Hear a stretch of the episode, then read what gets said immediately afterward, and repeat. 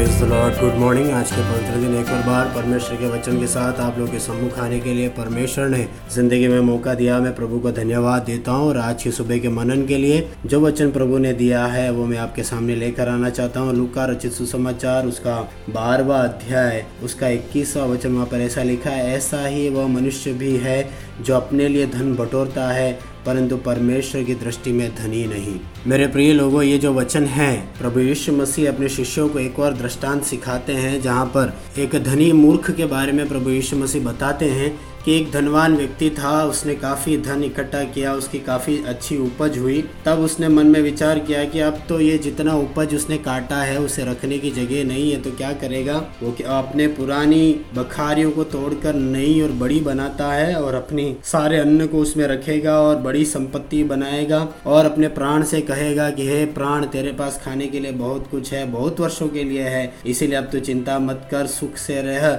चैन कर, लेकिन प्रभु बोलता है, हे मूर्ख, इसी रात्रि तेरा प्राण ले लिया जाएगा, तब तूने जो कुछ इकट्ठा किया वो किसका होगा? धन इकट्ठा करना या संपत्ति बनाना, ये गलत बात नहीं है। हम सबको ये हमारी इस दैनिक ज़िंदगी में धन संपत्ति की हमेशा हमें आवश्यकता रहती है। लेकिन प्रभु यीशु मसीह एक बात हमें बताते हैं, तुम केवल और केवल धन संपत्ति इकट्ठा करने के लिए मत जियो, क्योंकि इस दुनिया में धन संपत्ति से बढ़कर एक और चीज़ है वो है हम हमारा प्राण। हालेलुया। हमारा प्राण सबसे महत्वपूर्ण है। मेरे प्रिय लोगों, अगर इस धन संपत्ति को भोगने के लिए अगर हमारे शरीर में प्राण ही नहीं रहेंगे तो हमने ये किसके लिए इकट्ठा किया है? हम किसके लिए कमाते हैं? हम किसके लिए परिश्रम करते हैं? हम किसके लिए दौड़ भाग करते हैं? इसलिए हमेशा याद रखना, आपका प्राण बचाया जाए, आपकी आत्मा बचाई जाए। आपकी आत्मा न केवल इस धरती में बचाई जाए, लेकिन अनंत काल के निवासों में भी आपका प्राण, आपकी आत्मा बचाई जाए। क्योंकि हमारी मृत्यु के बाद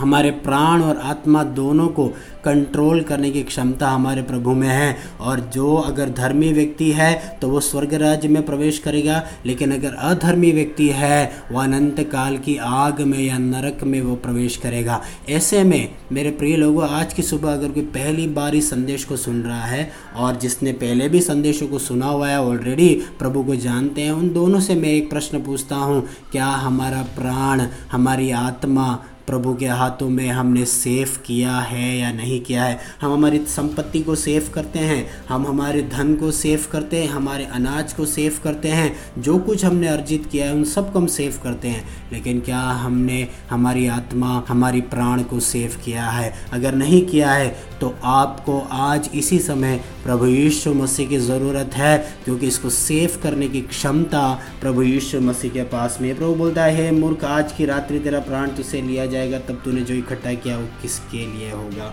उसे कौन भोगेगा? वह किसका होगा? ज़रूरी है एक पाप रहित ज़िंदगी में आने के लिए, प्रभु यीशु मसीह की भक्ति वाली ज़िंदगी में आने के लिए हमें बहुत ही ज़्यादा आवश्यकता है। हमारे प्राण को हम सेव करें, हमारी आत्मा को हम सेव करें। हाल उसे सेव करने का मतलब यही है, हमारा प्रभु यीशु मसीह उसे कंट्रोल करता है। प्रभु यीशु मसीह ही नरक की अग्नि से, उस अनंतकालीन विनाश से हमें बचा सकता है। इसीलिए अगर आज तक आपने प्रभु को अपनी ज़िंदगी में स्वीकार नहीं किया है, या कई वर्षों से हम विश्वासी हैं, लेकिन कहीं ना कहीं हम प्रभु से थोड़ा दूर चल रहे हैं, ज़रूरी है, समय आ गया है, हम अपने आप को परमेश्वर के मार्गों में लेकर आएँ, प्रभु के विश्वास में हम लेकर आएँ, प्रभु पर अपने विश्वास को दोबारा हम दृढ़ करें, प्रभु पर अपने विश्वास को दोबारा मज़बूत करें, हमें उन सारी बातों से बचाने के लिए, अनंत काल में प्रवेश देने के लिए हमारा प्रभु यीशु मसीह सक्षम है, हमारे प्राण को बचाने के लिए, आत्मा को बचाने के लिए यीशु मसीह सक्षम। इन दिनों में सांसारिक बातों से अपने ध्यान को उठाएँ, सांसारिक वस्तुओं से अपने ध्यान को उठाएँ